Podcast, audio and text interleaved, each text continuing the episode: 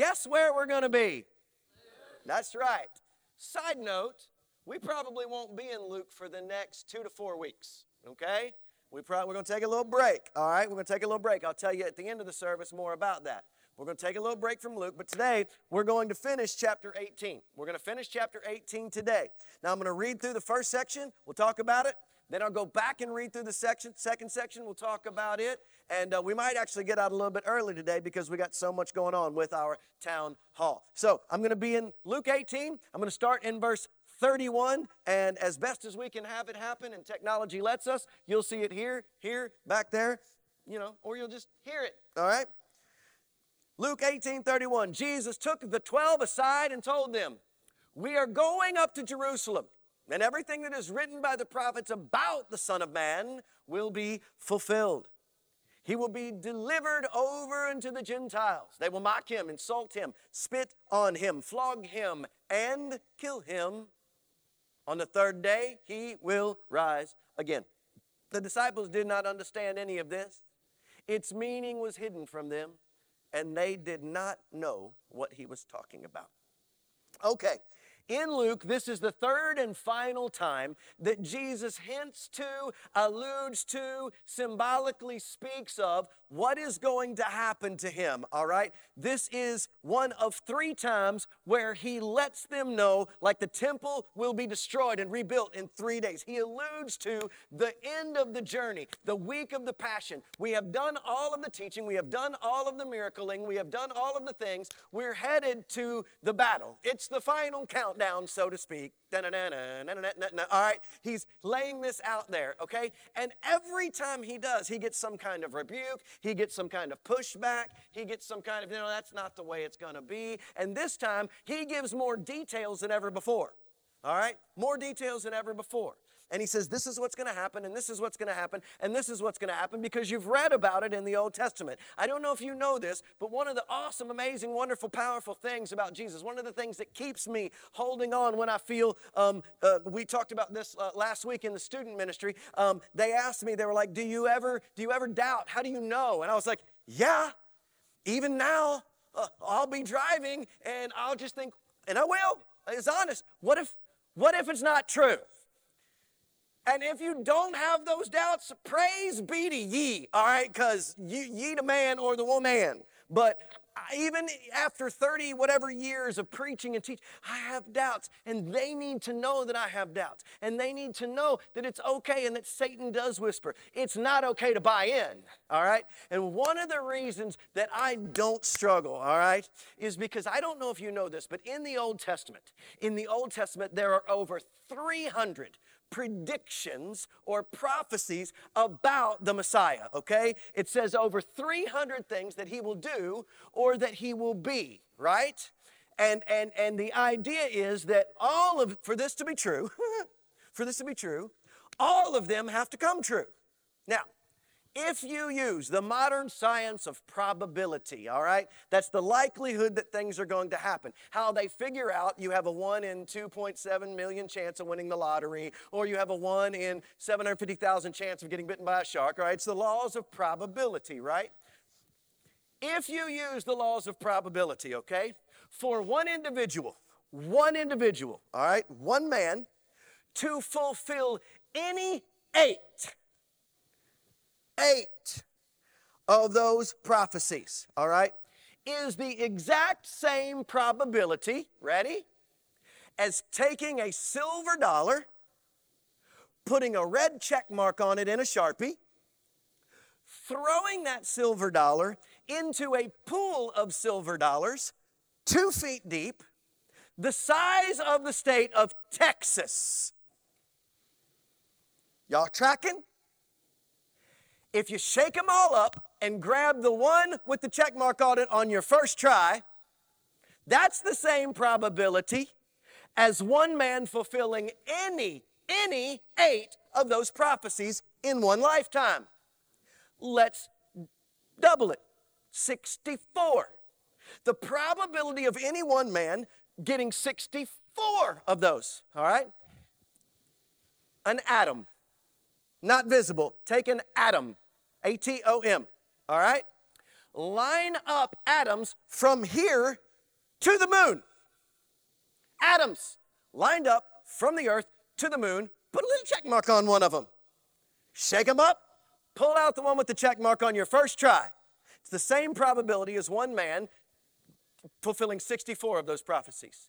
In one man, in one lifetime, Jesus fulfilled all 320, 30 plus. That's just one of the reasons when I doubt, I go, yep. Knowing those things is why, all right, Jesus is saying what he says. But listen to me because we're it's going to get a little odd here. Also, knowing those things gets in the way. Okay? These disciples did actually grow up learning memorizing, understanding Jewish ideas, Jewish cultures, Jewish things. They look back and see their heroes in Abraham, their heroes in David. They were taught about the prophecies in Daniel, all right? They knew of the prophet Isaiah. They understood there would be a suffering servant. They understood there would be a God, a, a son of man, a, a, a king, all right, through the prophecies. They knew all of that, okay? They had no idea that it was all going to play out in, in, in one thing. And so their knowledge was also confusing to them. When the Bible says its meaning was hidden from them, it does not mean that they weren't able to or that God was keeping them from seeing it. It means that there was something, even, uh, church, even good things, even knowledgeable things, even church things in their way. Their perception of how he ought to look, of how he ought to be, of what the Messiah was going to be, got so overblown. And then that perception became their reality. And then that reality became what they passed down to this kid and that kid and this kid and that kid. And that's exactly why we have Baptists, Methodists, Presbyterians, Protestants, Catholics, all the things, because we all have different ways we see things. And sometimes it muddles the water. And the question to be asked is if Jesus showed up, would we recognize him? And he tells them exactly what's going to happen for the third time, and they're like, Her? I mean, Messiah. I mean, ruler. I mean, king of heaven and earth. So there will be no flogging. There will be no spitting. There certainly won't be any Gentiles doing it to him. This doesn't track with what I think. Let me just lay the sermon, this part of the sermon out now. I don't care if it tracks with what you think, I care if it tracks with the word. Let me say that again for those of you in the back. I don't care if my Jesus tracks with what you think. I don't even care if it tracks with what you want. I don't care if it tracks with what you've learned. I care if it tracks with what he says. And it's because of what he says that he is following every order There's a reason they thrust something in inside and did not break his bones because the prophecy said they wouldn't. There's a reason for all of these things. Jesus is who he says he is, regardless of how Gentiles or religious people see him. And that is of the utmost importance over and over again, I get asked one question, maybe more often than any other. And that question is how do I know? Sometimes it's how, how do I know I'm saved? Sometimes it's how do I know it's God? Sometimes it's how do I know He said it? So the, the resonating question is how do I know Him and more importantly, His voice, right? I get asked that question over and over again. And there are some teenagers now who've heard it so many times that they can actually answer it. But listen to me. Run it through these four things. You may never, ever, ever, ever know 100%, all right? But you can run it through these things. You know the voice of God by listening to the voice of God more. I teach them that it's a lot like their favorite artist. Even if they never heard a song by, I don't know, Adam Levine, right? When Adam Levine's voice comes on, you know it's him singing a song if it's a new song. Why? Because you've heard his voice over and over and over and over and over again, right? Michael Jackson, you know the voice. You've heard it over and over again, so you recognize it even if you don't know the song. So, the more time you spend talking to, and let me interject here, and listening to the voice of God, the easier it is to recognize. But beyond that, you need these four things. Thing number one does it track with the Bible? God cannot tell you something that is opposite what it says in the Bible, okay? If God says for the next 18 days, all over the planet, stealing and killing are completely legitimate things and in, within the, the confines of my heart, God cannot say that. It's not His voice. Got it? Does it track with the scripture? Number two, does it track with the person of Jesus? Can you look at Matthew, Mark, Luke, and John and say, the thing that God is telling me to do is are the things that Jesus would have done? It's the whole what would Jesus do idea, but don't make it an idea. Walk through the Gospels, see who Jesus was. Does it track with him? Number three, is it historically successful?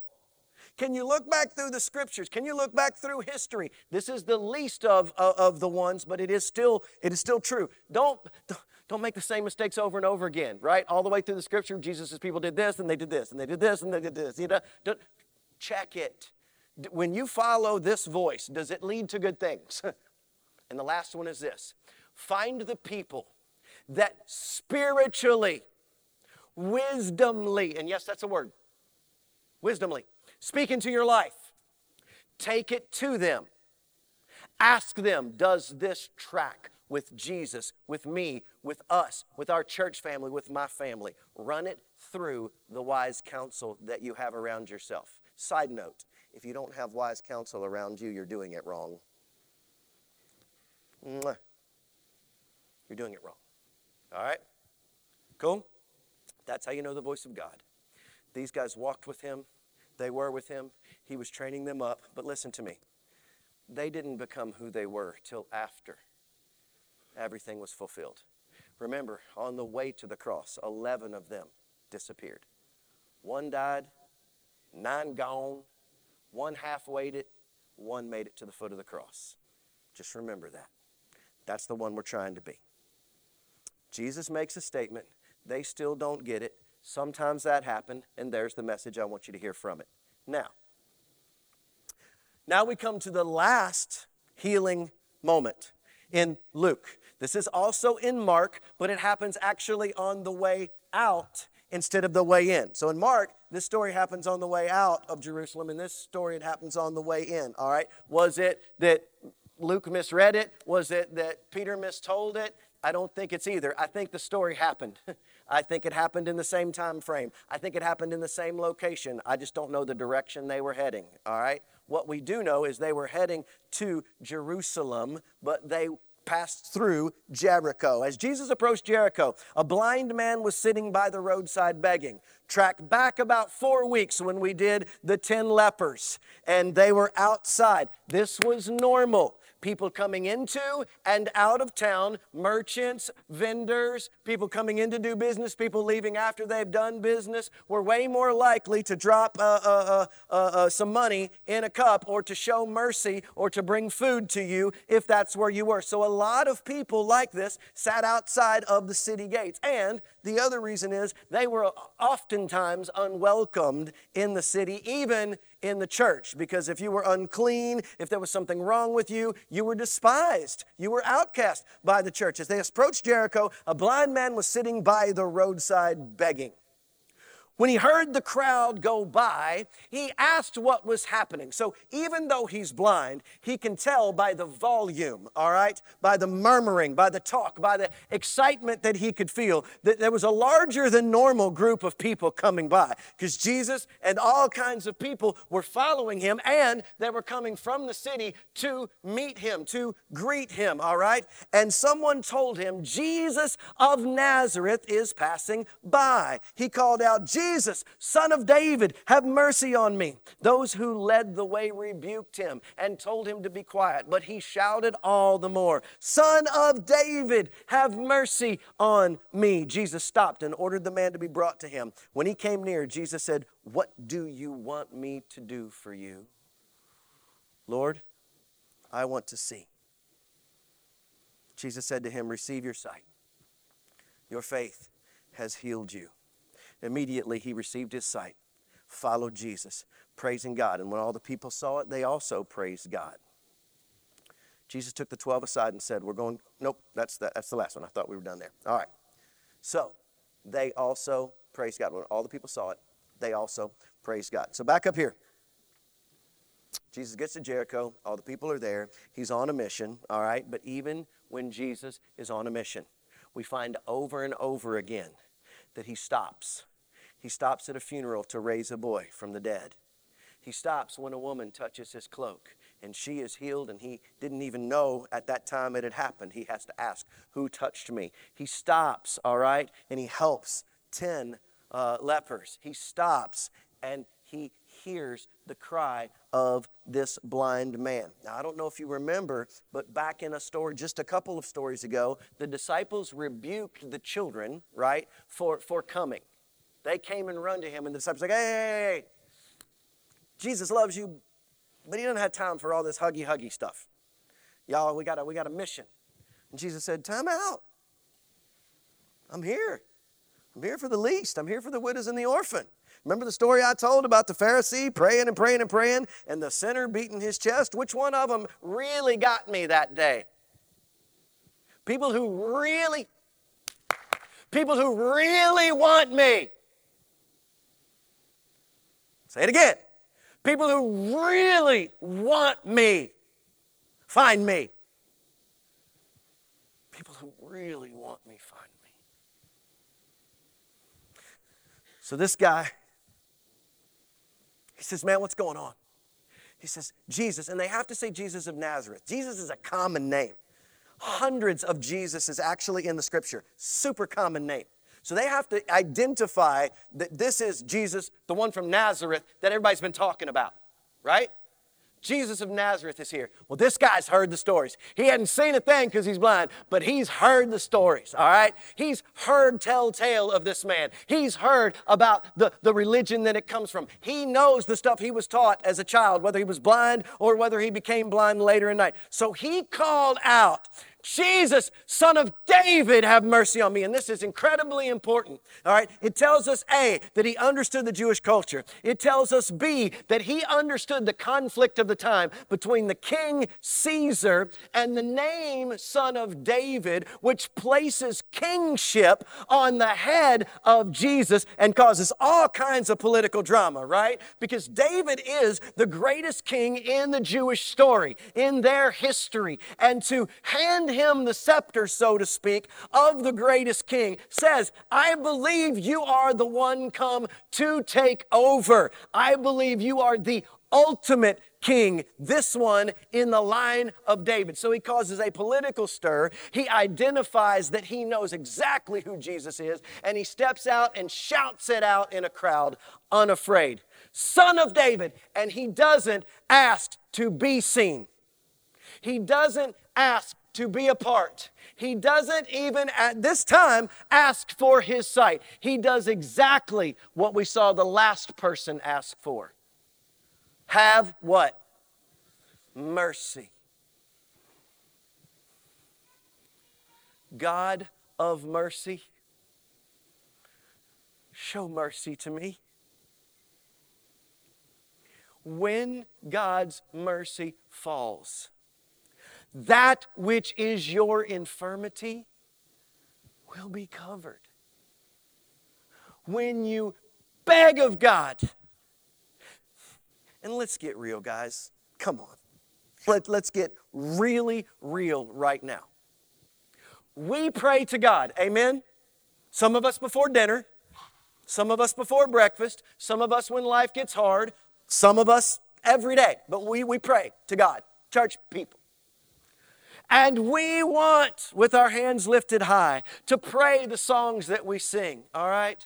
We want God to leave the 99 and, and seek out our lost friend. We want God to change our lives and build our church as long as I don't have to break up with Him.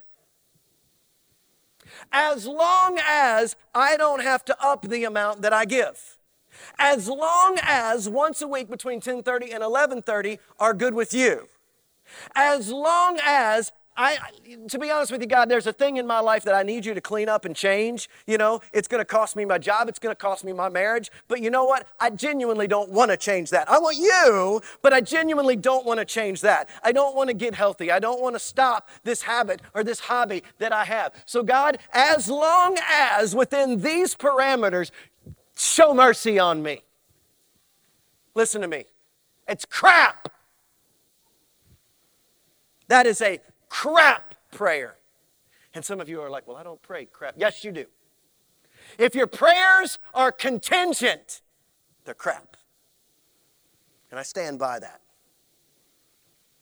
When you cry out, God, have mercy on me, a sinner. I couldn't earn it. I don't deserve it still you give. That's our God. But if you're keeping something in your cup, there's not room for his outpouring, and it's not on him.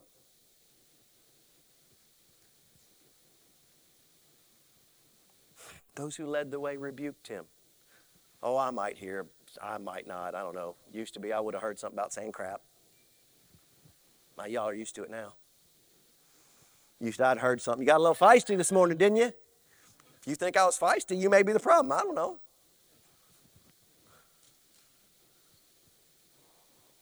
Hey, hey, hey, hey, hey, brother. Jesus is on his way to Jerusalem. Chill out.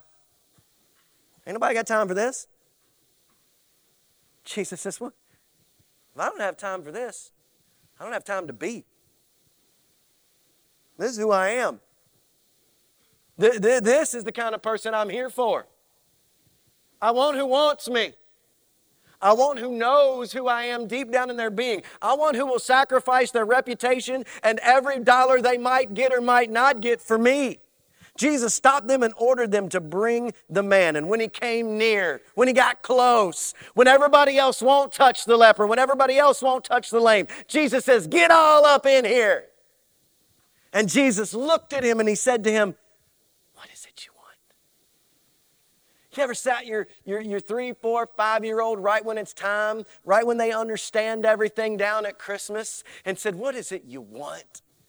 You ever waited for that moment for them to open that present when they finally have something they really want a bicycle, a pony, I don't know, whatever it is? Uh, Xbox.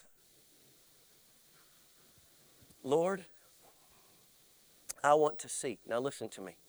I think about that moment because we always go, I want to see as a, it's because he's blind, right? That's what he asked for. He's blind and he wants to see. But listen, don't you think there was something inside of him that knew that the breath of God was right here? Do you think about that? Jesus pulls him close for a reason. He says, Hey, what do you want from me? I want to see. And don't you think there's just a little piece of him that's going, I want to see the face of God?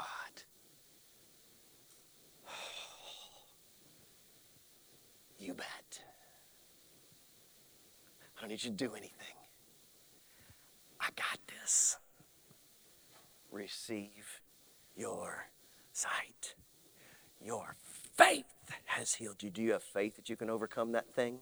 Do you have faith that you can overcome anything? Do you have faith that when it drags out way too long and you've been lost way too long and you've gone way too far, that God can't bring you? Do you have faith? That God loves you like that? Receive your sight. Immediately. Immediately. Not after a burden, not after a request, not immediately he received his sight and followed. Didn't receive his sight and go back to check and see if he still had his chest. Money, finances, not received his sight and went back and see if he still stay in the relationship. Not went back and still see if he was allowed to drink, smoke, chew, run around with girls who do, whatever, all the things. Didn't check on that stuff. He received and followed Jesus. The end. And here's what happens when people do that they praise God, and people around them praise God too. We become that kind of individuals, then we become that kind of church, and then the people around us become a part of our praise. I'm thinking this is pretty self explanatory. And I'm thinking I'm going to let the Spirit do what the Spirit does. So I'm going to pray for you. Thank you, Jesus. Thank you, Jesus, for your word. Thank you, Jesus, for the people returning home. God, it's fun to look over and see the teens. It's fun to look out and see the, the, the, the college students. It's fun to look out and see uh, uh, people we haven't seen in months or even years. It's fun to see people who have joined our church in the middle of this contagion. God, it's just fun to see. It's fun to feel. And God, I am thankful for it, but I'm begging, I'm begging you not to make us churchgoers, not to make us church folks, not simply to fill our pews, but to make us yours, to teach us to receive, to teach us to believe, to give us sight, and then to bring the celebration. Give us sight. Heal us have mercy on us, and bring us celebration. All these things I pray in Jesus' name.